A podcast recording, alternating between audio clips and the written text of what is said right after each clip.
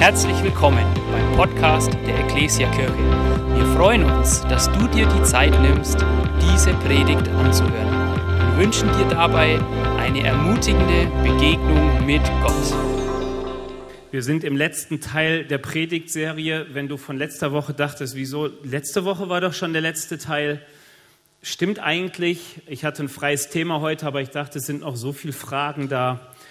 Ich mache einfach noch einen vierten Teil über die Predigtserie Ich habe da mal eine Frage. Wer bis jetzt noch nicht dabei war, die Fragen sind in sich abgeschlossen, also du kannst heute voll zuhören. Du musst nicht wissen, was beim letzten Mal war, aber vielleicht interessiert es dich ja. Also die Fragen, die wir bis jetzt behandelt haben, sind Corona ein Gericht Gottes? Fragezeichen. Sagt die Bibel, wie Christen mit der Umwelt umgehen sollen? Und um Gottes Willen, was kann ich tun über Gottes Willen tun und ähm, ihn auch verstehen. Also wenn dich was davon interessiert, die Predigten gibt es auf unserer Homepage, ähm, hör sie dir gerne an. Heute geht es um die Frage, was ist das Gesetz des Geistes? Und darunter habe ich verschiedene Fragen gestellt, die ich versuche im Laufe dieser Predigt zu beantworten. Das eine ist, was ist die Sünde gegen den Heiligen Geist? Müssen Christen immer lieb sein oder dürfen sie auch Widerstand leisten? Gerechter zu Kinder und Frau sein, wie? Also ich weiß nicht, wer von euch die Fragen gestellt habt. Falls ihr denkt, hey, wo konnte ich diese Fragen stellen? Ich hätte da noch ein paar. Ähm, normalerweise einmal im Jahr haben wir diese, ich habe da mal eine Fragereihe und die Kleingruppenleiter bekommen immer den Zugang und dürfen es an alle Kleingruppenteilnehmer weitergeben. Also vielleicht ein Grund für dich, dir eine Kleingruppe zu suchen oder deinem Kleingruppenleiter auf die Schulter zu klopfen, was war los mit dir? Warum ähm, habe ich den Zugang nicht bekommen? ähm, aber ich habe gemerkt, man überliest auch schnell mal so Sachen, die der Kleingruppenleiter schreibt. Ähm, ich werde für dieses Thema öfters mal ein bisschen durch die Bibel hüpfen müssen. Also es gibt ein paar Bibelstellen, fühlt euch nicht erschlagen.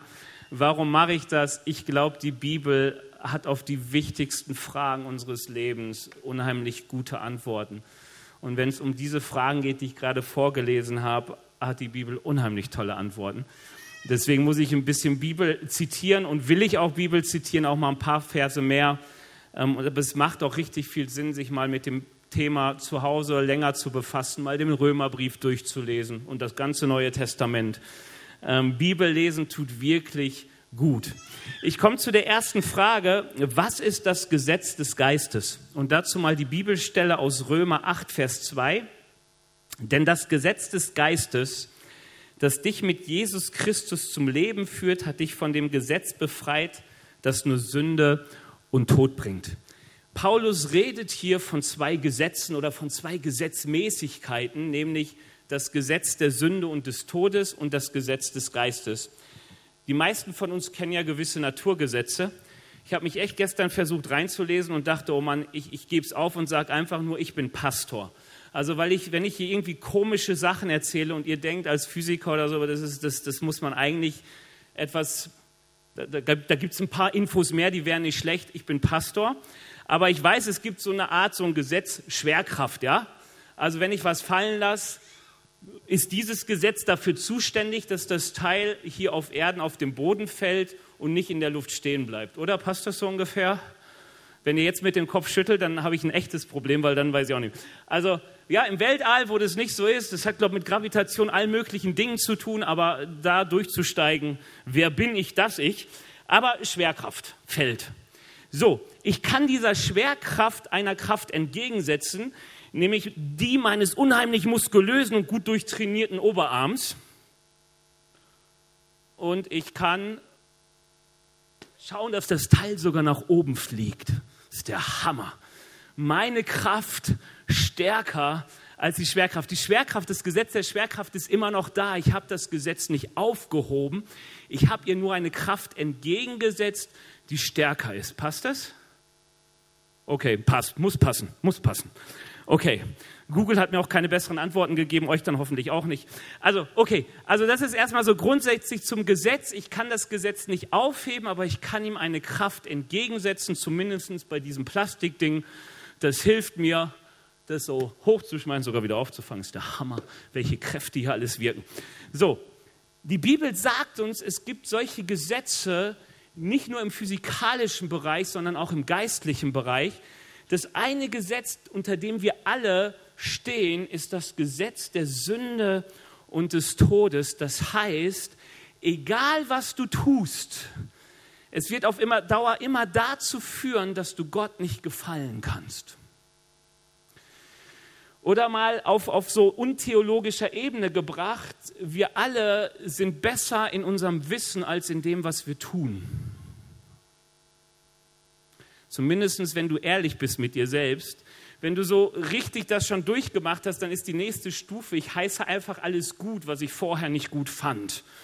Ähm, so kann man das dann verändern. Dann sagt man, ich bin einfach schlecht und ich handle schlecht. Dann, äh, ja, wie soll man sagen? Aber normalerweise merken wir, wir wissen Dinge, wo wir denken, die sind richtig gut und die will man. Und man merkt, man scheitert, weil man irgendwie so schlecht ist.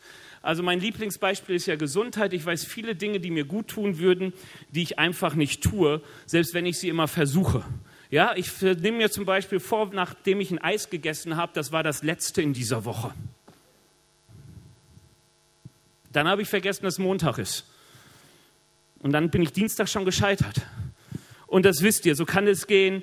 Es gibt natürlich viel, viel, viel krassere Sachen in der Ehe. Ich sage immer, kein Mensch geht in eine Ehe, um sich scheiden zu lassen. Und trotzdem müssen wir manchmal unser Versagen eingestehen und sagen, hey, ich habe versagt. Ich bin schuld, dass diese Ehe oder mitschuld, dass diese Ehe gescheitert ist.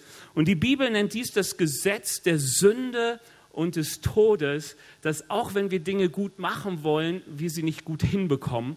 Paulus führt das mal richtig aus in Römer 7 und endet damit und sagt, ich elender Mensch, ich will das Gute und muss immer wieder erleben, dass etwas in mir kämpft, das mich daran hindert, genau dieses Gute zu erlangen. Und er zitiert so ein griechisches Theater damals, so, wer wird mir helfen, mir elender Mensch? Und dann hat sich der Protagonist umgebracht, weil er sagte, es gibt keine Hilfe. Und die Bibel sagt uns, dieses Gesetz existiert bei uns. Und für die, die es nicht glauben, hat Gott sich offenbart im Alten Testament und er hat gesagt, ich gebe euch ein Gesetz und dieses Gesetz ist gut, es wird euch Leben geben. Die Bibel sagt uns, dieses Gesetz hat diesen Segen, dass wenn du danach handelst, Krankheiten, die andere haben werden, auf dich nicht fallen werden. Dieses Gesetz kennen wir aus dem Alten Testament. Ein Teil dieses Gesetzes sind die zehn Gebote, aber es steht ja viel mehr drin. Und wenn man sich damit beschäftigt, muss man sagen, richtig coole Sachen. Also es stehen zum Beispiel ganz viel Gesetze, da würdest du sagen, das sind so die Hygieneregeln. Ja, dass wenn man mit einem Toten Kontakt hatte, unrein ist. Hey, wie viele Menschen hätten länger gelebt im Laufe der Menschheitsgeschichte, hätte man diese Regel beachtet, dass man von einer Leiche nicht direkt zur Geburt geht. Was man noch im 19. Jahrhundert gemacht hat. In der Bibel wäre das nicht gegangen, weil Gott hat gesagt, wenn du eine Leiche berührst, bist du unrein. Du kannst bis da und dahin nichts mehr machen. Du musst dich wegsperren. Quarantäne gab es schon bei Gott. Er hat gesagt, hey, guckt mal Sachen, wenn die sich ausbreiten, sperrt den Menschen weg. Er konnte nicht die Medizin gehen, aber er konnte sagen, was, wie geht man damit um, dass wenn man auf Klo geht, außerhalb des Lagers geht, dass wenn man Blut berührt, Blut ist ja irgendwie eine interessante Flüssigkeit, steckt unheimlich viel drin, dass wenn du Blut berührst, erstmal unrein bist. Und du kannst denken, wieso immer unrein, unrein? Ich habe das nie verstanden. Wenn du es aus hygienischer Sicht betrachtest, weißt du, warum die Leute damals, die Juden, weniger krank wurden. Sie konnten Bakterien nicht sehen, sie konnten Viren nicht sehen. Gott sah die Dinge und sagte, Leute, wenn ihr auf mich hört, habt ihr ein besseres Leben. Die zehn Gebote baut unser Grundgesetz noch auf. Warum? Weil die toll sind. Sie sind einfach toll. Es ist toll, wenn du nicht lügst. Es ist toll, wenn du nicht mordest. Es ist toll, wenn du nicht stiehlst. Es ist toll, wenn du anderes nicht begehrst. Keiner für, von uns wird doch sagen, ist schlecht. Hey, ich finde es auch richtig gut, wenn Ehen erhalten bleiben. Wie viel Segen wäre es für Kinder, wenn es keine Scheidung gibt und sich die Ehepaare so verhalten würden, wie sich liebende Ehepaare natürlich verhalten. In dieser, wird doch keiner was gegen sagen, oder? Ist das schlecht? Eigentlich nicht, ne? Wird man sich manchen Psychologen und so sparen, alles gut. Aber Gott sagt, wenn du es befolgst, dieses Gesetz, wirst du etwas merken, es ist gut, aber du kriegst es nicht hin. Dieses Gesetz wird dich immer wieder frustrieren, weil es dir immer wieder zeigt, dass dir die Kraft fehlt, es wirklich zu tun. Und das ist der Grund, weshalb manche hier auch mit wenig Selbstwertgefühl rumlaufen, weil sie immer wieder merken, hey, ich kriege nicht hin, was ich richtig und gut finde. Das ist das Gesetz der Sünde und des Todes. Und die Bibel sagt uns, es heißt ja nicht umsonst der Sünde und des Todes, es heißt uns das Gesetz, das an dem Leben vorbeigeht, das Gott uns eigentlich schenken wollte. Es ist ein, ein, ein Gesetz, das uns daran hindert, in den Segen zu kommen, den Gott uns geben möchte. Es ist ein Gesetz, das uns daran hindert, in die Gegenwart Gottes zu kommen. Es schneidet uns ab von Gott, deswegen auch ein Todesgesetz, weil wir am Ende nicht Gemeinschaft haben können mit Gott, weil uns unsere Schuld immer wieder von ihm trennt. Und die Bibel sagt uns, egal was du diesem Gesetz entgegenhältst, es gibt keine Kraft, die es aufheben kann. Es gibt keine Kraft, die so stark ist, dass es sagen kann, ich habe es geschafft, meine Kraft ist stärker. Du wirst immer wieder erkennen, egal wo du dich befindest, die Sachen fallen auf den Boden und gehen kaputt. Egal, ob du sagst, hey, wir brauchen einfach mehr Bildung, wir brauchen mehr Disziplin, wir brauchen bessere Erziehung, wir brauchen mehr Geld, wir brauchen einfach mehr Gerechtigkeit in dieser Welt. Du wirst merken, auch über, ich weiß nicht, wie viele Tausende von Jahren Menschheitsgeschichte, das Gesetz der Sünde und des Todes, da gibt es kein Mittel aus menschlicher Sicht dagegen. Ähm, du kannst auch sagen, von mir aus, wenn du sagst, was soll dieses Gesetz sein, nenn es von mir aus Egoismus, sei es der gefallene Mensch, egal woher du kommst, du wirst etwas merken, es gibt nichts dagegen. Du wirst Kleinigkeiten vielleicht noch aufheben können, aber spätestens, wenn das Ganze ein bisschen schwerer und größer ist, wirst du merken, Dinge zerplatzen. Das ist das Gesetz des Todes und der Sünde. Und die Bibel sagt uns, wir stehen alle darunter. Es ist irgendwie in uns drin. Und weil das frustrierend klingt und frustrierend ist und Gott uns lieb hat, hat er gesagt, ich will ein Gesetz schaffen, ein Prinzip schaffen, das stark genug ist, dieses Gesetz zu widerstehen und dagegen anzukämpfen. Ihr versteht das, ja? Denn das das Gesetz der Sünde und des Todes ist Schwerkraft, sagt Gott. Ich habe aber etwas, das geht, bringt die ganze Sache in die entgegengesetzte Richtung. Und das ist das Gesetz des Geistes. Jetzt bin ich ein Theologe und ich habe immer den Hang dazu, für jemanden, der noch nie die Bibel gelesen hat, am liebsten alles erklären zu wollen, weil es genug Christen gibt, die 20 Jahre mit Gott unterwegs sind und das Gesetz des Geistes noch nicht so richtig verstanden haben, muss ich einfach mal mitten reinspringen und hoffen, dass ihr am Ende der Predigt trotzdem ein paar Sachen verstanden habt. Was ist das Gesetz des Geistes? Die Bibel sagt uns, wenn wir zu Jesus kommen, und sagen, Herr Jesus, ich merke etwas, in mir ist etwas, das macht mich ständig schuldig vor dir, ich schaffe es nicht, ich brauche Rettung. Deswegen kam Jesus als unser Retter. Jesus kam als Retter und du, du, du merkst es, Jesus ist mein Retter. Du gehst zu ihm und sagst, Jesus, ich brauche Rettung. Dann sagt die Bibel uns, wenn ich umkehre zu Gott und Gott zu meinem Herrn mache, dann macht Gott mich zu seinem Kind. Und dieses Kindwerden bei Gott sieht so aus, dass ich seinen Heiligen Geist bekomme. Da kommt schon mal der Geist ins Spiel. Und dieser Geist in mein Inneres kommt und er wird etwas machen, nämlich dieser Geist wird sagen in mir, aber lieber Vater. Das heißt so viel, ich erlebe in mir, dass ich Kind Gottes bin. Ich bin von Gott geliebt und egal, was ich an komischen Sachen in meinem Leben bisher hatte, egal, was in meinem Leben an Zerbruch war, egal, wie missfallend all das war bei Gott, was ich getan habe, Gott sagt, du bist mein geliebtes Kind, weil der Geist Gottes in mein Leben kam. Ich bin von Gott wiedergeboren worden. Also wenn du dich manchmal fragst, woher kommt das mit Bekehrung und Wiedergeburt, ich kehre um zu Gott und Gott schenkt mir seinen Geist und dadurch werde ich zu seinem Kind. Und wenn du das erlebst, hat das ganz oft mit Frieden zu tun, der in dein Leben zieht.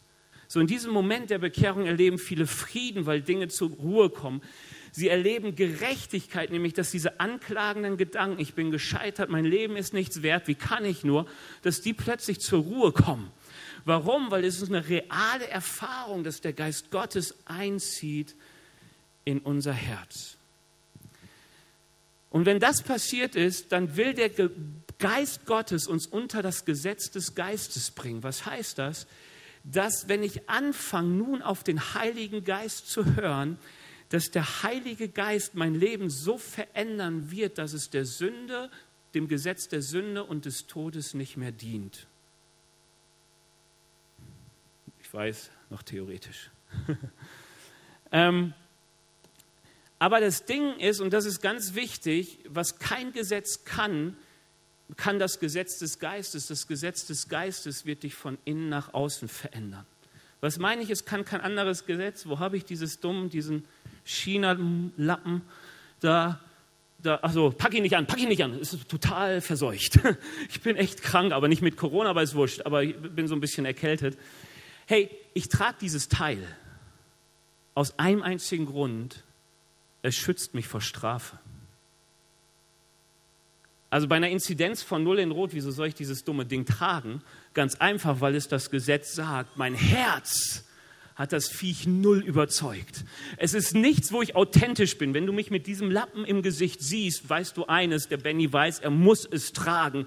Es ist kein Herzensanliegen. Und wenn man es auflöst, ist es sofort weg und in der Tonne gelandet. Vielleicht ist es bei dir anders, bei mir ist es so. Ich weiß, ich muss, also mache ich es, aber dieses Gesetz hat keine Möglichkeit, mein Inneres zu verändern. Und ich bete dafür, dass es kein Gesetz ist, das etwas im Inneren unserer Kinder ändert, weil sie zu wenig lächeln sehen und so. Aber es verändert mich nicht. Gesetze können dich dazu verführen, nicht dazu verführen, dazu bringen, Dinge anders zu tun vorschriftsmäßig zu fahren, obwohl du denkst, Mann, ich habe 600 PS unter meinem Hintern, wieso gibt es 30er-Schilder, da fehlt eine Null. Also ich meine, manchmal ist ja wirklich blöd, ne? du fährst nachts durch eine Autobahnbaustelle sechsspurig und dann steht da 60. Also was soll das? Selbst mein Daihatsu will da sich nicht richtig bremsen lassen. Ähm, ja, aber du weißt, da gibt es diese Fotoapparate und so, das hilft dir, dich richtig zu verhalten.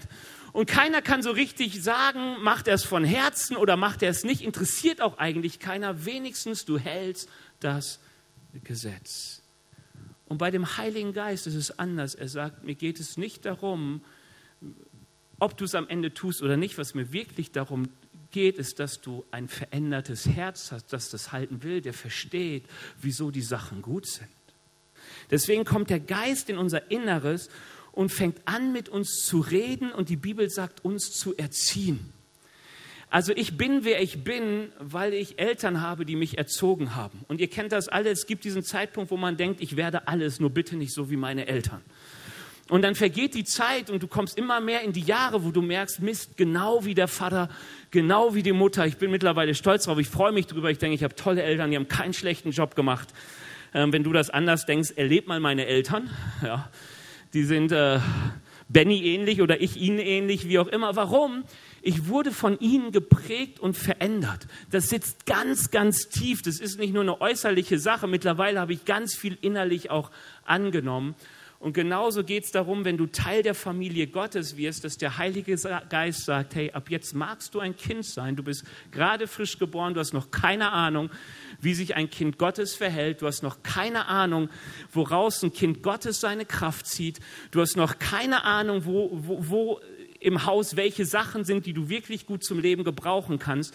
Aber all das wird der Heilige Geist dir zeigen, sodass du ein mündiger Mensch wirst, ein Mensch, der Gott wirklich widerspiegelt, so wie er ist. Also auf dieses Thema geht das Neue Testament relativ viel ein. Also, dass wir mündig werden sollen und mündige Kinder sind nicht Kinder, die Gottes Geist nicht mehr brauchen, sondern es sind Kinder, die es gelernt haben, sich unter den Gesetz des Geistes zu stellen, auf den Geist Gottes zu vertrauen und zu wissen, wie das, was der Geist in einen hineingelegt hat, auch benutzbar ist. Ähm, ein unmündiges Kind ist jemand, der sagt, oh, ich habe die Liebe Gottes erfahren, ansonsten weiß ich eigentlich gar nichts. Und ich bin so froh, dass der Heilige Geist uns gegeben ist, dieses Gesetz gegeben ist, das Gesetz des Geistes, auf das wir bauen können, auf das wir vertrauen dürfen. Und wenn wir es tun, dann etwas erleben, dass die Macht des Gesetzes der Sünde und des Todes seine Macht in deinem und in meinem Leben verliert. Ähm, du wirst merken, wie der Heilige Geist anfängt, dein Denken zu verändern, dein Handeln zu verändern, deine Wünsche zu verändern. Ähm, deine Gefühle zu verändern. Der Heilige Geist, das Gesetz des Geistes verändert dein Leben und weil dein Leben verändert wird, wird die Sünde ihren Anspruch verlieren, dein Leben zu prägen und zu regieren. Ich möchte das an einer Stelle mal festmachen, nämlich am, ähm, äh, an der Bergpredigt Matthäus 5. Da ist es folgendermaßen, da sagt Jesus, ihr habt gehört, dass zu den Vorfahren gesagt worden ist, du sollst keinen Mord begehen. Ja, das ist das Alte Testament, du sollst nicht töten. Cooles Gebot, finden wir alle gut, deswegen leben wir auch noch. Ähm, wer mordet, soll vor Gericht gestellt werden. Ich aber sage euch schon, wer auf seinen Bruder zornig ist, gehört vor Gericht. Wer aber zu seinem Bruder Schwachkopf sagt, der gehört vor den Hohen Rat. Und wer zu ihm sagt, du Idiot, gehört ins Feuer der Hölle. Also falls du Kinder hast und die haben Geschwister, mach doch ein Foto davon und gib es ihnen kurz, damit sie verstehen, wie Gott über manches denkt, was sie tun. Nein. Ähm, ich weiß noch, als wir es in, in der Schule im Religionsunterricht hatten, hat unser Religislehrer gesagt, weißt du, das sagt Jesus so, weil er uns wirklich zeigen möchte, wie wir die Gnade brauchen, dass wir wirklich vor Gott nicht gerecht sind. Ich glaube, dass Jesus es sagt, um zu sagen, was der Heilige Geist eigentlich mit uns machen will. Die Gnade in der Bibel ist etwas, das dich aktiv verändern will. Es ist nicht etwas, was dir das Recht geben soll, zu sündigen und dann trotzdem Vergebung zu empfangen. Also versteht mich nicht falsch, wenn wir sündigen, haben wir Vergebung bei Jesus, aber die Gnade Gottes ist da, damit wir nicht mehr sündigen nicht damit wir nur Vergebung haben. Also wer denkt, hey, wie cool, ich kann sündigen und habe Vergebung, der hat noch nicht das Ausmaß der Gnade Gottes verstanden und noch nicht das Ausmaß der Kraft des Gesetzes des Geistes. Weil Jesus hier etwas sagt, das Gesetz im Alten Testament hat versucht, dein Verhalten dahin zu bringen, dass du sagst, ich töte nicht mehr. Und ich habe extra dieses Gebot genommen, weil uns das meistens relativ einfach fällt mit dem Nicht-Töten. Aber Jesus sagt, da steckt viel mehr hinter. Eigentlich überall da, wo du anfängst, deinen Bruder oder deine Schwester zu verachten, fällst du schon bei diesem Gebot, weil was Gott eigentlich möchte, ist ein Herz, das den anderen liebt, auch seine Feinde. Und der Geist möchte dein Leben so verändern, dass die Frage, töte ich den jetzt oder nicht, überhaupt nicht mehr ins Spiel kommt, dass die Frage, Schwachkopf, noch niemals mehr über die Herzenslippen kommt, sondern dass wir verändert wurden, wie Gott anders ist in seinem Bild und einfach unser Leben geben für den anderen. Wenn du ins Neue Testament guckst, Paulus, Petrus, all die netten Leute, Maria, dann wirst du merken, sie hatten eine Liebe für Menschen, selbst für ihre Feinde, die unglaublich waren. Warum? Sie hatten verstanden, was es heißt, unter dem Gesetz des Geistes zu sein. Wie funktioniert dieses Gesetz? Hebräer 4, Vers 12. Denn eines müssen wir wissen, Gottes Wort ist lebendig und voller Kraft. Das schärfste, beidseitig geschliffene Schwert ist nicht so scharf wie dieses Wort, das Seele und Geist und Mark und Bein durchdringt und sich als Richter unserer geheimsten Wünsche und Gedanken erweist. Würde Paulus heute leben, würde er sagen, hey, das Wort Gottes ist wie ein Laser. Das schneidet aber auf den Mikronano, was weiß ich nicht, Millimeter genau. Was heißt es? Die Bibel sagt uns, es gibt Logos und Rema. Das sind zwei griechische Worte. Beides heißt Wort. Rema ist eher das gesprochene Wort. Logos ist das geschriebene Wort. Wenn du in deine Bibel guckst, hast du erstmal das geschriebene Wort vor dir. Da drin steht Gottes Weisheit und alles, was du wissen musst. Aber das alleine hilft noch nicht, dass das Wort Gottes wirklich lebendig wird in deinem Leben. Was heißt das? Da kann zum Beispiel drinstehen, du sollst nicht stehlen und du stiehlst trotzdem. Dann war es noch kein Rema Gottes. Ein Rema Gottes heißt, dass Gottes Geist direkt in dein Leben, in deine Lebenssituation spricht. Was, wie, wie kann das aussehen? Ganz praktisch, ich streite mit Ellie und das ist meine Frau übrigens, die mich gerade so mit großen Augen anguckt. Immer. Sie hat große Augen. Ähm, und sie, wir, wir streiten und ich denke, wen habe ich da geheiratet? Hey, wie kann jemand so viel Unrecht haben wie sie? So, und ihr wisst, die Gedanken, die so im Herzen sind und keiner sieht, außer man selbst, die können ja noch deutlich, äh, gibt es ja schon noch Steigerungen für. So, und du bist so am Streiten und, und mittendrin packt dich irgendwie ein Wort von Gott und sagt, Benny, du sollst deine Frau lieben und dienen, wie Christus der Gemeinde dient. Der Heilige Geist schafft es genau zwischen allen Gefühlen hindurch, genau ins Zentrum zu treffen und sagen, Benny, dein Herz ist an dieser Stelle kaputt, tu Buße. Du brauchst innerlich Veränderung und wenn innerlich Veränderung passiert, gehe ich dann zu meiner Frau und sage, hey, Entschuldigung, tut mir echt leid. Und es ist nicht nur so, wie man es früher als Kind lernen musste, jetzt sagt noch Entschuldigung, okay, ähm, sondern es ist, aus dem Herzen heraus, weil das Gesetz des Geistes angefangen hat, in meinem Leben zu wirken und ich mich unter dieses Gesetz gestellt habe und habe gesagt, Heiliger Geist, du redest und ich unterstelle mich deinem Willen. Ich bekomme die Kraft von dir. Halleluja. Und ich spreche die Worte der Vergebung aus und erlebe ein erneuertes, verändertes Herz. Ich will dir so ein paar Unterschiede machen zwischen dem Gesetz des Buchstabens zu dienen, das heißt zu versuchen, äußerlich ein nettes Christenleben zu führen und wirklich unter dem Gesetz des Geistes zu stehen. Das eine ist, der Heilige Geist wird immer dein Inneres auf alles richten. Dem Heiligen Geist geht es um Echtheit und Authentizität. Der Heilige Geist kann nichts damit anfangen, wenn du hier mit einem frommen Gesicht sitzt und am Montag keins mehr hast. Du kannst den Heiligen Geist nicht betrügen und der Heilige Geist wird dir immer sagen, mein Gesetz hat keine Kraft in deinem Leben, wenn es alles nur Schein und nicht Sein ist. Deswegen wird der Geist immer innen anfangen. Das Gesetz fängt immer außen an. Übrigens, wenn du jetzt irgendwie so Mordgedanken hast oder so, ist nicht schlecht beides gleichzeitig, ja. Also du versuchst es nicht zu tun, um gleichzeitig dein Inneres zu verändern. Ähm, der nächste Unterschied ist, der Heilige Geist funktioniert immer über Demut. Das Gesetz wird dich immer stolz oder krank machen. Was meine ich damit? Wenn ich aus meiner Disziplin versuche, ein guter Christ zu sein, was von dem Äußeren bestimmt irgendwie funktioniert, dann kostet es mich sehr viel Kraft. Und wenn schon bin ich dann sehr stolz und du guckst auf die anderen und denkst, was sind das für Versager? Oder wenn du selbst so ein Versager bist, dann denkst du, hey, ich fühle mich dauernd schlecht vor Gott, weil ich immer wieder versage. Das Gesetz des Geistes wird dir von Anfang an sagen, Benny, du hast überhaupt keine Kraft, du hast keine Power, dein Herz ist so krank, du wirst von dir aus es gar nicht schaffen, Ellie so zu lieben, wie ich will, dass du sie liebst. Also ich weiß von Anfang an, der Anspruch Gottes ist viel zu hoch, als dass ich ihn tun könnte, was aber nicht heißt, dass ich ihn nicht tun soll. Wenn du das denkst, naja, ich bin, das, der Anspruch ist nur so hoch, damit ich lerne, ähm, zu, auf die Gnade zu vertrauen und Vergebung in Anspruch zu nehmen. Nein, der Anspruch ist so hoch, damit ich lerne, auf den Heiligen Geist zu hören und mich durch ihn verändern zu lassen. Und das hat mit Demut zu tun. Ich habe den Mut, Gott zu dienen und zu sagen, Heiliger Geist, ich lasse mich von dir leiten.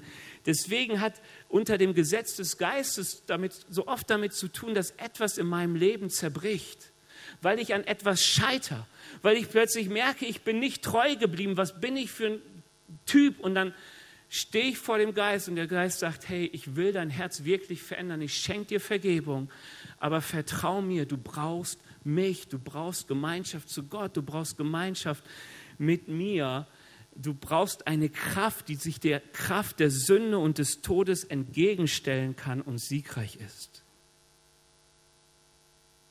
Es gibt übrigens schon im Alten Testament ein Bild davon. Ähm, Im Garten Eden waren zwei Bäume ein Baum der Erkenntnis des Guten und des Bösen und ein Baum des Lebens. Vielleicht erinnert ihr euch irgendwann mal gelesen zu haben, sowas. Hey, und ähm, Adam und Eva essen von dem Baum der Erkenntnis des Guten und des Bösen und ihre Augen werden aufgetan und sie wissen sofort, hey, was ist gut und was ist böse.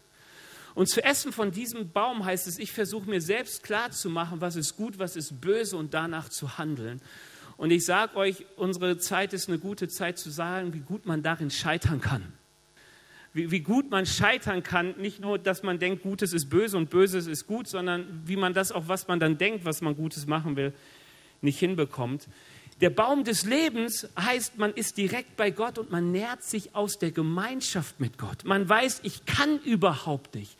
Selbst wenn ich das Beste erkenne, ich habe nicht die Kraft, Herr, ich brauche dich, ich brauche die Gemeinschaft mit dir. Gebet ist kein Luxus, Gebet ist etwas brauchst. Ich brauche, ich brauche Beziehung mit Gott. Ich brauche Dinge, die mich beeinflussen und verändern, dass wirklich das Geist des Lebens in meinem Innern lebt. Okay, das zum was ist das Gesetz des Geistes? Ich hoffe, ihr versteht es. Es ist die Beziehung, die wir durch den Heiligen Geist zu Gott haben und durch den er wirklich unser Leben von innen verändern möchte. Und ich bin so froh, dass wenn ich jetzt so auf 20 Jahre Christsein zurückgucke, dass ich merke, Gott hat schon manches in meinem Innern echt verändert. Es gibt Herausforderungen, die habe ich nicht mehr. Ich weiß noch, wie ich mit 15 um Vergebung gekämpft habe, weil ich nicht vergeben konnte. Ich konnte nicht vergeben, da war mein Jugendleiter, ich konnte, ich dachte, bevor der sich nicht entschuldigt, vergiss es. Hey, und Vergebung ist so einfach. Es ist so einfach, wenn man sich mal darauf einlässt. Ähm, und Gott Dinge verändern darf, dann ist es nicht mehr die Herausforderung. Okay, zweiter Punkt, was ist die Sünde gegen den Heiligen Geist? Wer davon noch nie gehört hat, die Bibel ähm, spricht ähm, viel davon, dass es, was heißt viel davon, aber an verschiedenen Stellen davon, dass es Sünde gibt, die nicht vergeben wird. Und ich habe euch das einfach beispielhaft mal an ein paar Stellen mitgebracht. Ähm, die Frage geht zurück auf die Aussage von Jesus, der sagt, alle Sünden können den Mensch vergeben werden. Selbst die Gotteslästerung, also mit Blasphemie hat Gott nicht das große Problem. Wer aber den Heiligen Geist lästert, wird keine Vergebung finden.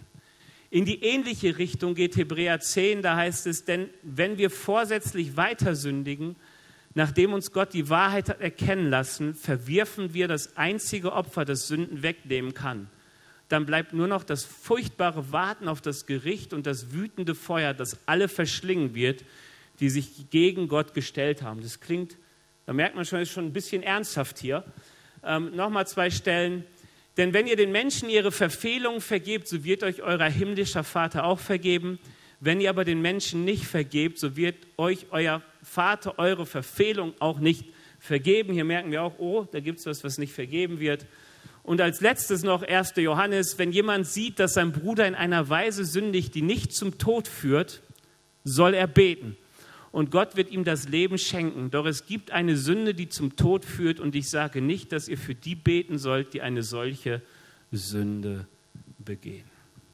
Es ist normalerweise immer so, bei dem Thema wird es ruhiger, weil sich jeder fragt, jetzt bin ich mal gespannt, habe ich diese Sünde begangen? Bin ich hier und bin schon verloren? Und ich will dir etwas sagen, die erste Erleichterung, es geht hier nicht um eine einzelne Tat. Es gibt keine Sünde, egal was du findest in der Bibel. Du findest Mord, du findest viel Mord, du findest Ehebruch, du findest Lügen, du findest alles Mögliche, selbst Mord an Christen. Alles zeigt uns, die Bibel kann Gott vergeben. Also es gibt keine einzelne Tatsünde, die nicht vergeben werden kann. Deswegen steht auch da eine griechische Zeitform bei all diesen Stellen nämlich das Präsens, die einfach nur bedeutet, hier geht es um was Wiederholendes. Also auch bei die Lästerung gegen den Heiligen Geist geht es nicht um die Tat, sondern es geht um etwas, was wiederholt stattfindet. Also das erstmal so, dass ihr es wisst, egal was euch vielleicht quält und wo ihr denkt, kann mir das Gott wirklich vergeben? Gott kann. Aber es handelt sich trotzdem um etwas, was wir in der Bibel öfters finden, weil wir finden tatsächlich öfters, dass in der Bibel Menschen etwas tun und ihnen nicht mehr vergeben wird.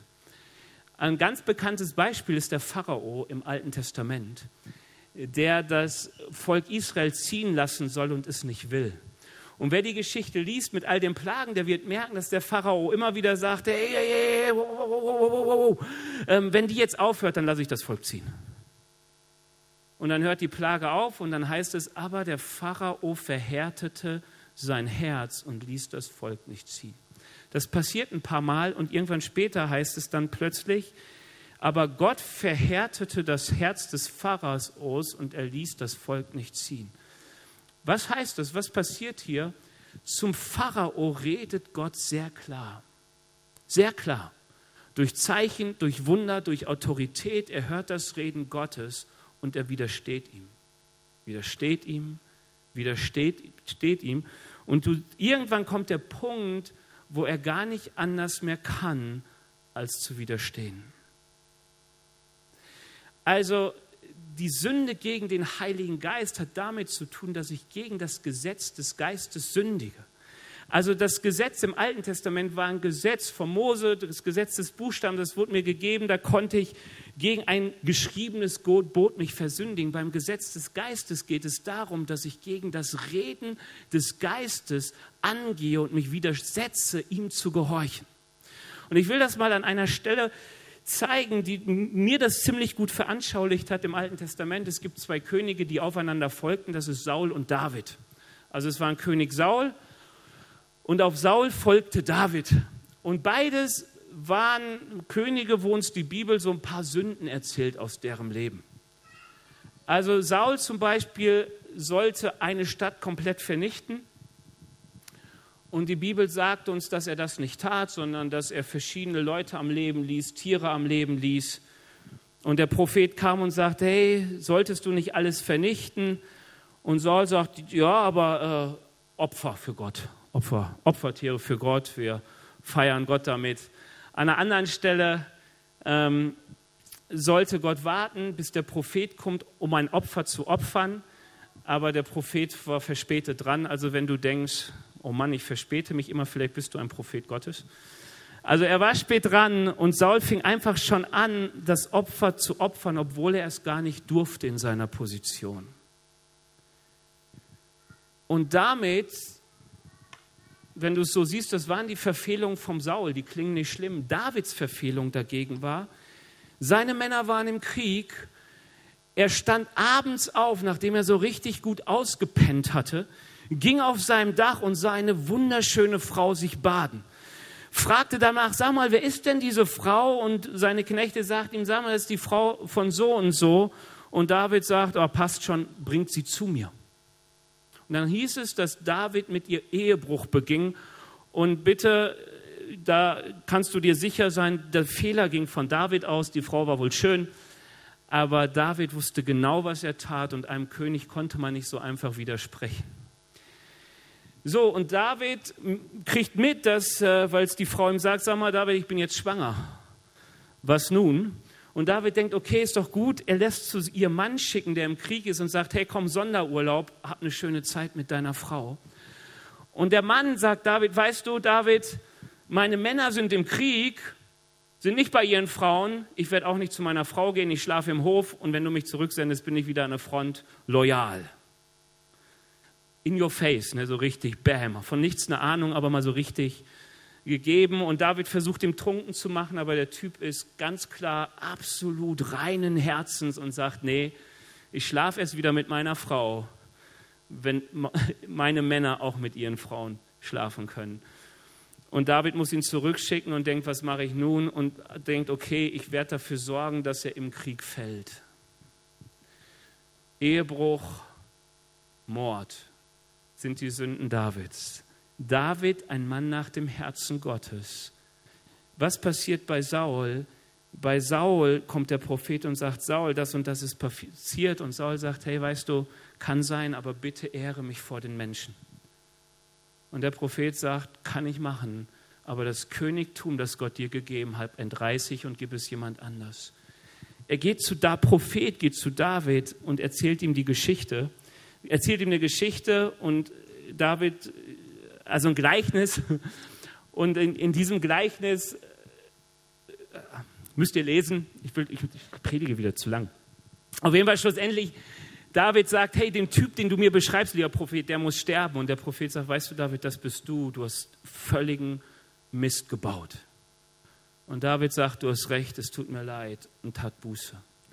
Was war der Unterschied zwischen Saul und David? Warum wurde Saul verworfen und David nicht? Als der Geist anfing, über die Sünde in das Leben hineinzureden, sagte Saul, ist mir egal, ich möchte mein Gesicht nicht verlieren. David sagte, als der Geist hineinredete in seinem Leben, du hast so recht und tat Buße. Weißt du, beide, als sie sündigten, wussten genau, das, was sie tun, ist nicht richtig. Du musstest David nicht sagen, dass es nicht richtig ist, eine Frau eines anderen zu nehmen. Deswegen wollte er es danach ja auch verstecken und irgendwie unkenntlich machen. Das war alles für ihn klar. Aber es kommt der Moment, wo der Geist Gottes wirklich hineingeredet hat, es offenbar gemacht hat. Und David sagt, ich höre auf dieses Reden tue Buße. Und Saul hat es nicht gehört. Und wenn du dich fragst, was ist die Sünde des, gegen den Heiligen Geist? Die Sünde gegen den Heiligen Geist ist, nicht Buße zu tun, wenn der Geist anfängt, in dein Leben zu reden. Dann wird irgendwann der Punkt kommen, wo du nicht mehr Buße tun kannst. Bitte versteht mich nicht falsch. Es kann sein, du sitzt hier, du weißt, das und das ist in meinem Leben und du kämpfst damit, Buße zu tun oder nicht. Die Bibel sagt nur, sie warnt davor, kämpfe nicht immer gegen das Reden des Geistes an. Es wird irgendwann den Punkt geben, da bist du so weit weg von Gott, dass es kein Zurück mehr gibt. Du stehst unter dem Gesetz des Geistes. Das Gesetz des Geistes ist das Gesetz, das die Kraft des Sündes und des Todes in deinem Leben zunichte machen kann. Aber wenn du diesem Geist widerstrebst, dann gibt es nichts mehr, was dich retten kann. Versteht ihr? Die Bibel sagt es, den Demütigen schenkt Gott Gnade, aber dem Stolzen widersteht er. Wenn ich nicht Buße tue, hat es immer mit Stolz zu tun, hat es immer damit zu tun, dass ich sage, Herr, eigentlich ist mir egal, was du denkst, ich tue, was ich für richtig halte. Und da gibt es irgendwann den Punkt, wenn Gott immer gegen dich kämpft, dann kämpft irgendwann keiner mehr für dich. Versteht ihr, was ich meine? Und auch wenn die Bibel sagt, hey, es gibt irgendwo einen Punkt, da, da, sollt ihr gar nicht mehr beten. Warum? Weil da, wo einer nicht mehr umkehren kann, kann er halt nicht mehr umkehren. Für dich persönlich, was ich immer wichtig finde, hey, solange du umkehren willst, kehr um. Weißt du, die Menschen, wo ich, denk, wo ich das kenn, wo ich denke, es kennengelernt zu haben, da ist es wirklich ein beständiges Widerstreben und sie können irgendwie nicht mehr umkehren. Sie sehen den Punkt nicht mehr, wo sie zur Buße kommen. Deswegen, wovor die Bibel uns immer warnt, ist, spiele nicht mit Sünde, sondern höre auf das Reden des Geistes. Das ist das Gesetz des Geistes, das den Tod und die Sünde und die Macht der Sünde in deinem Leben besiegt. Okay, die letzten beiden Punkte kurz. Müssen Christen immer lieb sein oder dürfen sie auch Widerstand leisten? War Jesus lieb? Spannende Frage. Nein, Jesus war nicht lieb. Also äh, ich muss es noch relativieren, aber man kreuzigt keine lieben Leute. Man tötet auch keine lieben Leute. Aber Jesus war die Liebe. Aber er war nicht immer lieb, sondern er brachte das Reich Gottes in diese Welt und wo man ihn zum Schweigen bringen wollte, hat er einfach nicht geschwiegen. Als man Petrus sagte, hey, du musst die Klappe halten, sei lieb, hat er gesagt, nein, ich kann nicht, da drängt mich etwas. Und du wirst sehen, dass Jesus, dass Paulus, dass Petrus, dass die verschiedenen Leute in der Bibel immer widerstanden haben, wenn es darum geht, ging, dass die Herrlichkeit Gottes angegriffen wurde. Hey, wo kennst du so einen richtig unlieben Jesus? Die Tempelreinigung. Oder habt ihr vielleicht schon mal gehört? Da, da steht, damals in der Zeit wurde viel verkauft, Handel getrieben im Tempel und da heißt es, Jesus kam in den Tempel und schmiss die Tische um, vertrieb die Händler. Also kann man sich ja gut vorstellen, wie dieser Jesus mit viel Wucht die Tische umstieß, das Geld überall gelangt wurde, vielleicht die Tauben freiließ. In meiner Kinderbibel war immer so, der Käfig fiel um, die ganzen Opfertiere flogen weg und so. Da war richtig was los. Also da war Jesus so richtig nicht lieb. Und er sagt, ich begründe es euch damit, dieses Tempel sollte ein Haus Gottes sein, ihr habt es zu einer Räuberhöhle gemacht. Es soll ein Gebetshaus sein, ihr habt es zu einer Räuberhöhle gemacht. Jesus wurde zornig, weil er sah, wie das, was Gott hier tun wollte, so kaputt gemacht wurde.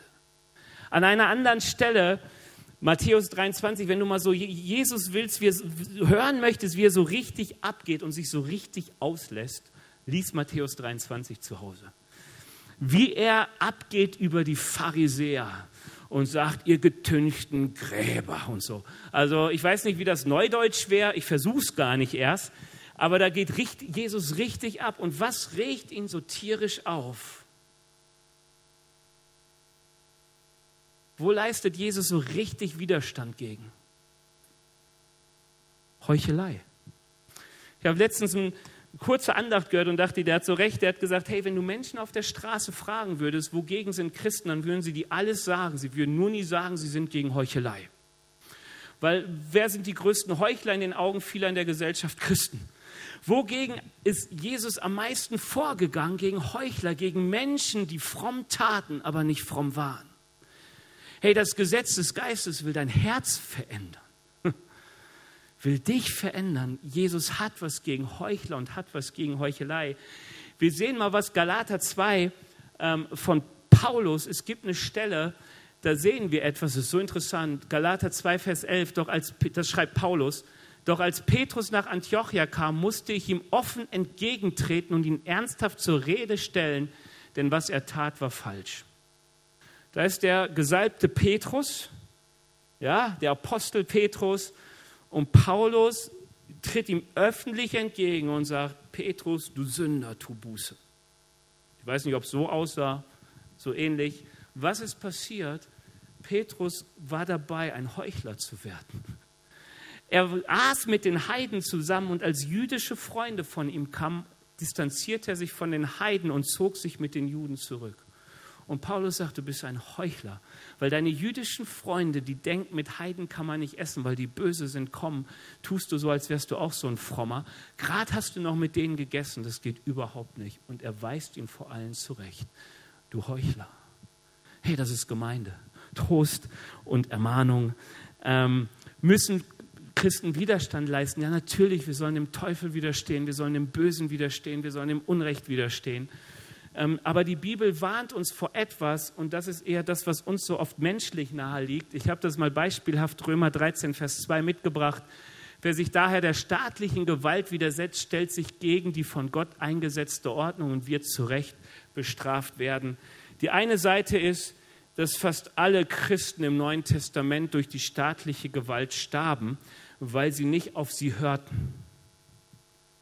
Weil sie sagten, wir können der staatlichen Gewalt nur so weit horchen, wie sie Gott nicht wirklich widersprechen. So, wenn die staatliche Gewalt sagt, betet den Kaiser an, dann mussten sie sagen, sorry, geht nicht. Schweigt über die Auferstehung, sorry, geht nicht. So, das war alles, deswegen starben richtig viel. Aber was sie nie taten, was kein Paulus, Petrus oder sonst was tat, sie wurden nie persönlich.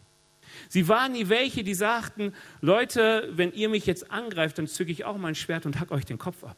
Also Paulus stellte sich auf seine Rechte und sagte, ich bin Römer, ihr könnt nicht alles mit mir machen, ihr müsst mich schon artig vor Gericht ziehen.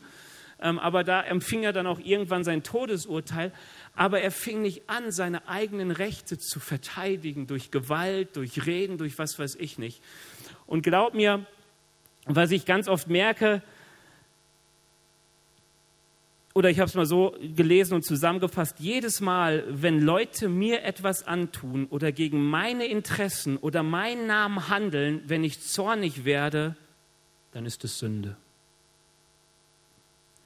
Aber wenn sie etwas gegen Gottes Haus und Gottes Herrlichkeit tun und Leute ausbeuten in Angelegenheiten, die nicht mit mir zusammenhängen, wenn ich dort nicht zornig werde, dann ist es auch Sünde. Und lass uns ehrlich sein, wie oft ist dieses Verhältnis verdreht in unserem Herzen. Wir können so oft, auch im Gebet, so schnell auf die Barrikaden gehen, Herr, mir fehlt dieses und jenes. Aber wenn der Herrlichkeit Gottes Schaden angerichtet wird, dann sieht uns keiner. Ähm, und das ist das Gesetz des Geistes. Das Gesetz des Geistes macht Gott wichtig in dir und bringt dich auf, Widerstand zu leisten, wo es gegen den Geist geht. Aber es ist überhaupt kein Problem damit, wenn du selbst untergehst, weil du lebst durch den Geist für Christus. Letzter Punkt, ganz kurz, drei Minuten, die Lobpreisband darf schon nach oben kommen. Ein spannender Punkt, zu dem ich praktisch gar nicht so viel sagen kann. Die letzte Frage war, wie kann ich gerechter zu Kinder und Frau sein? Also hier geht es eindeutig durch, um einen Ehemann, der die Frage gestellt hat, hey, ich will meine Frau und meine Kinder besser behandeln, aber wie kann ich das tun? Und ich möchte dir mal kurz den Anspruch sagen, den die Bibel uns als Männer, als Väter, als Ehemänner gibt. Erstens, und ihr Väter verhaltet euch euren Kindern gegenüber so, dass sie keinen Grund haben, sich gegen euch aufzulehnen. Erzieht sie mit der nötigen Zurechtweisung und Ermahnung, wie der Herr es tut. Epheser 5,25, ihr Männer liebt eure Frauen und zwar so, wie Christus die Gemeinde geliebt und sein Leben für sie hingegeben hat.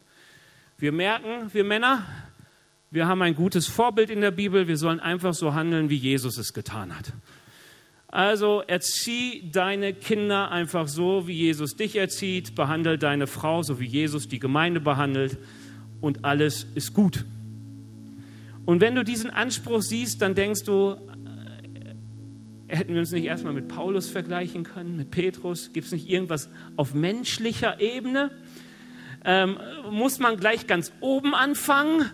Was muss eigentlich die Frau tun? ähm, das ist nicht nur, damit du denkst, okay, ich kann es ja sowieso nicht erreichen, sondern ich glaube, den Anspruch, den die Bibel hat, ist wirklich so, das Gesetz des Geistes macht dich Jesus ähnlicher. Aber wenn du es liest, dann merkst du etwas merken. Der erste Punkt für mich ist immer, ich will das tun, was die Bibel sagt. Es spricht der Geist. Weil ich weiß, dass ich das alleine nicht kann, ist das zweite immer, ich fange an zu beten und sage, Herr, tue. Jetzt habe ich keine Kinder, aber bei meiner Frau, ich bete viel für meine Frau und segne sie. Also nicht nur in ihrer Anwesenheit, ich glaube sogar eher deutlich mehr in ihrer Abwesenheit. Mir ist es total wichtig, für meinen Ehepartner zu beten. Und wenn es dein Anliegen ist, deinen Ehepartner, deine Kinder besser zu behandeln, du musst für sie beten. Wenn das schon im Gebet nicht funktioniert, vergiss alles andere.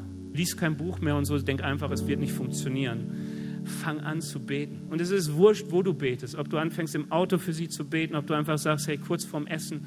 Aber fang an, für deine Kinder und für deine Frau zu beten. Nimm dir Zeit für Gott, lies sein Wort. Warum? Was meint Zeit mit Gott? Zeit mit Gott heißt, es muss die Zeit geben, wo der Heilige Geist zu dir reden kann.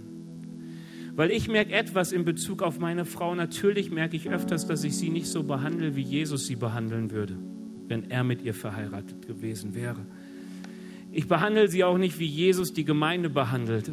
Der hat ja sehr viel Geduld und ist lieb und nett und hat sein Leben für sie hingegeben und so. All das, was man schnell verspricht in romantischen Worten, aber dann im Leben doch manchmal eher dran scheitert. Und weißt du, wenn ich anfange, was ist ein typischer Punkt bei mir? Ich bin viel ungeduldiger, als ich eigentlich sein möchte mit meiner Frau. Vielleicht hängt du dieses Problem. Ich re reagiere manchmal sehr gereizt. Da hat sie gar nichts Böses gesagt. Sie, sie sucht nur meine Nähe und ich bin komisch. So, woran liegt das? Dafür muss ich manchmal noch niemals ins Gebet gehen, um den Grund zu wissen, ich bin gestresst. Nicht durch sie, ich bin einfach gestresst, durch Gemeinde, durch irgendwas anderes, ich bin gestresst und sie kriegt die Ursache ab. Was möchte Gott? Gott möchte nicht, dass ich so gestresst bin, sondern dass ich meine Sorgen und meine Lasten abgebe bei ihm.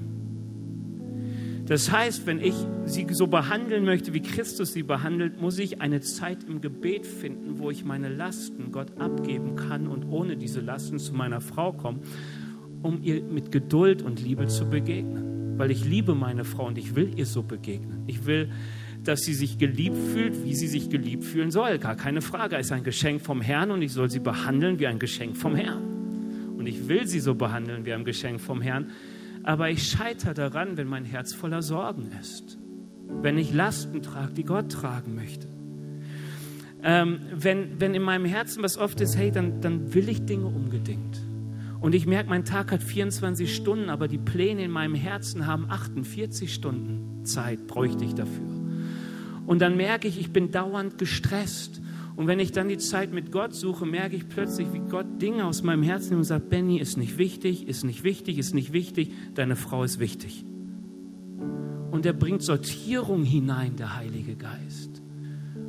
Lass uns mal aufstehen, weil an sich ist dieser Punkt, du kannst Erziehungsbücher lesen, du kannst alles lesen, aber ich sage dir immer, du wirst an dir selbst scheitern wenn du nicht unter das Gesetz des Geistes kommst und sagst, ich will mich vom Geist Gottes erziehen lassen, ich will, dass mein Leben verändert wird und manches braucht Zeit, aber du wirst merken, hörst auf seine Stimme, wirst du Jesus immer ähnlicher.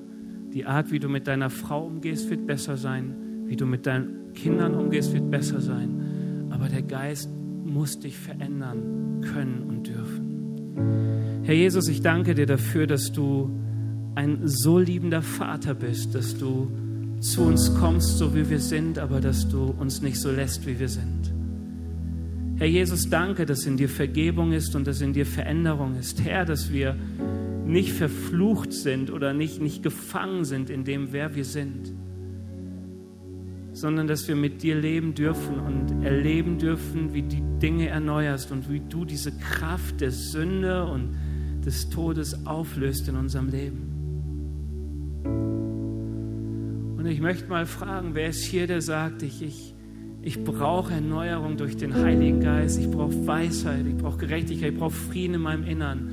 Hey, heb doch mal deine Hand, ich will für dich beten. Ähm, und ich, ich bitte dich um etwas. Formulier, was du dir von Gott wünschst. formulier es Gott, auch wenn du sagst, hey, ich will wieder Buße tun, ich will mich Gott wieder zuwenden, formuliere es und ich will jetzt für uns beten. Öffne du dein Herz. Heiliger Geist, ich danke dir dafür, dass du hier bist und dass du jeden von uns kennst. Herr, du kennst unsere Herzen. Herr, dir sind unsere Mördergruben nicht unbekannt, dir ist unser Stolz nicht unbekannt. Herr, wie oft wir es selbst versuchen und nicht zugeben wollen, dass wir eigentlich zu schwach sind. Herr, manchmal zu schwach zum Vergeben, manchmal zu schwach wirklich zu lieben.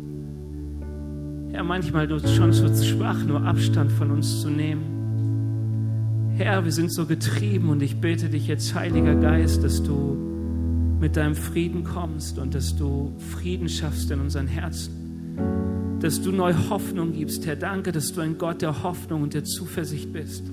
Herr, dass auch wenn wir schon x-mal gescheitert sind, Herr, dass wir wissen, dein Gesetz des Geistes macht uns frei. Herr Jesus, ich bitte dich, ich bitte dich, dass du Menschen frei machst davon, sich selbst anzuklagen Herr, dass du frei machst von Schuld, dass du frei machst von Müdigkeit.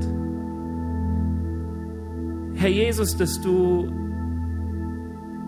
diese Gnade schenkst, neue Hoffnung zu fassen, sich ganz in deine Hände zu geben, sich neu aufzumachen und zu sagen, ich will vertrauen, ich will hören, was der Geist sagt. Du bist da, Heiliger Geist. Ich bitte dich, dass du jetzt dein Werk tust. Wir hoffen, dass dir diese Predigt gefallen hat und dich in deinem Leben mit Gott stärkt. Außerdem wollen wir dich gerne besser kennenlernen. Dazu bist du herzlich eingeladen, unsere Sonntagsgottesdienste um 9.30 Uhr und 11 Uhr zu besuchen. Schau doch mal auf www.ecclesia-rot.de vorbei oder auf den sozialen Medien unter Ecclesia Rot. Wir freuen uns auf dich.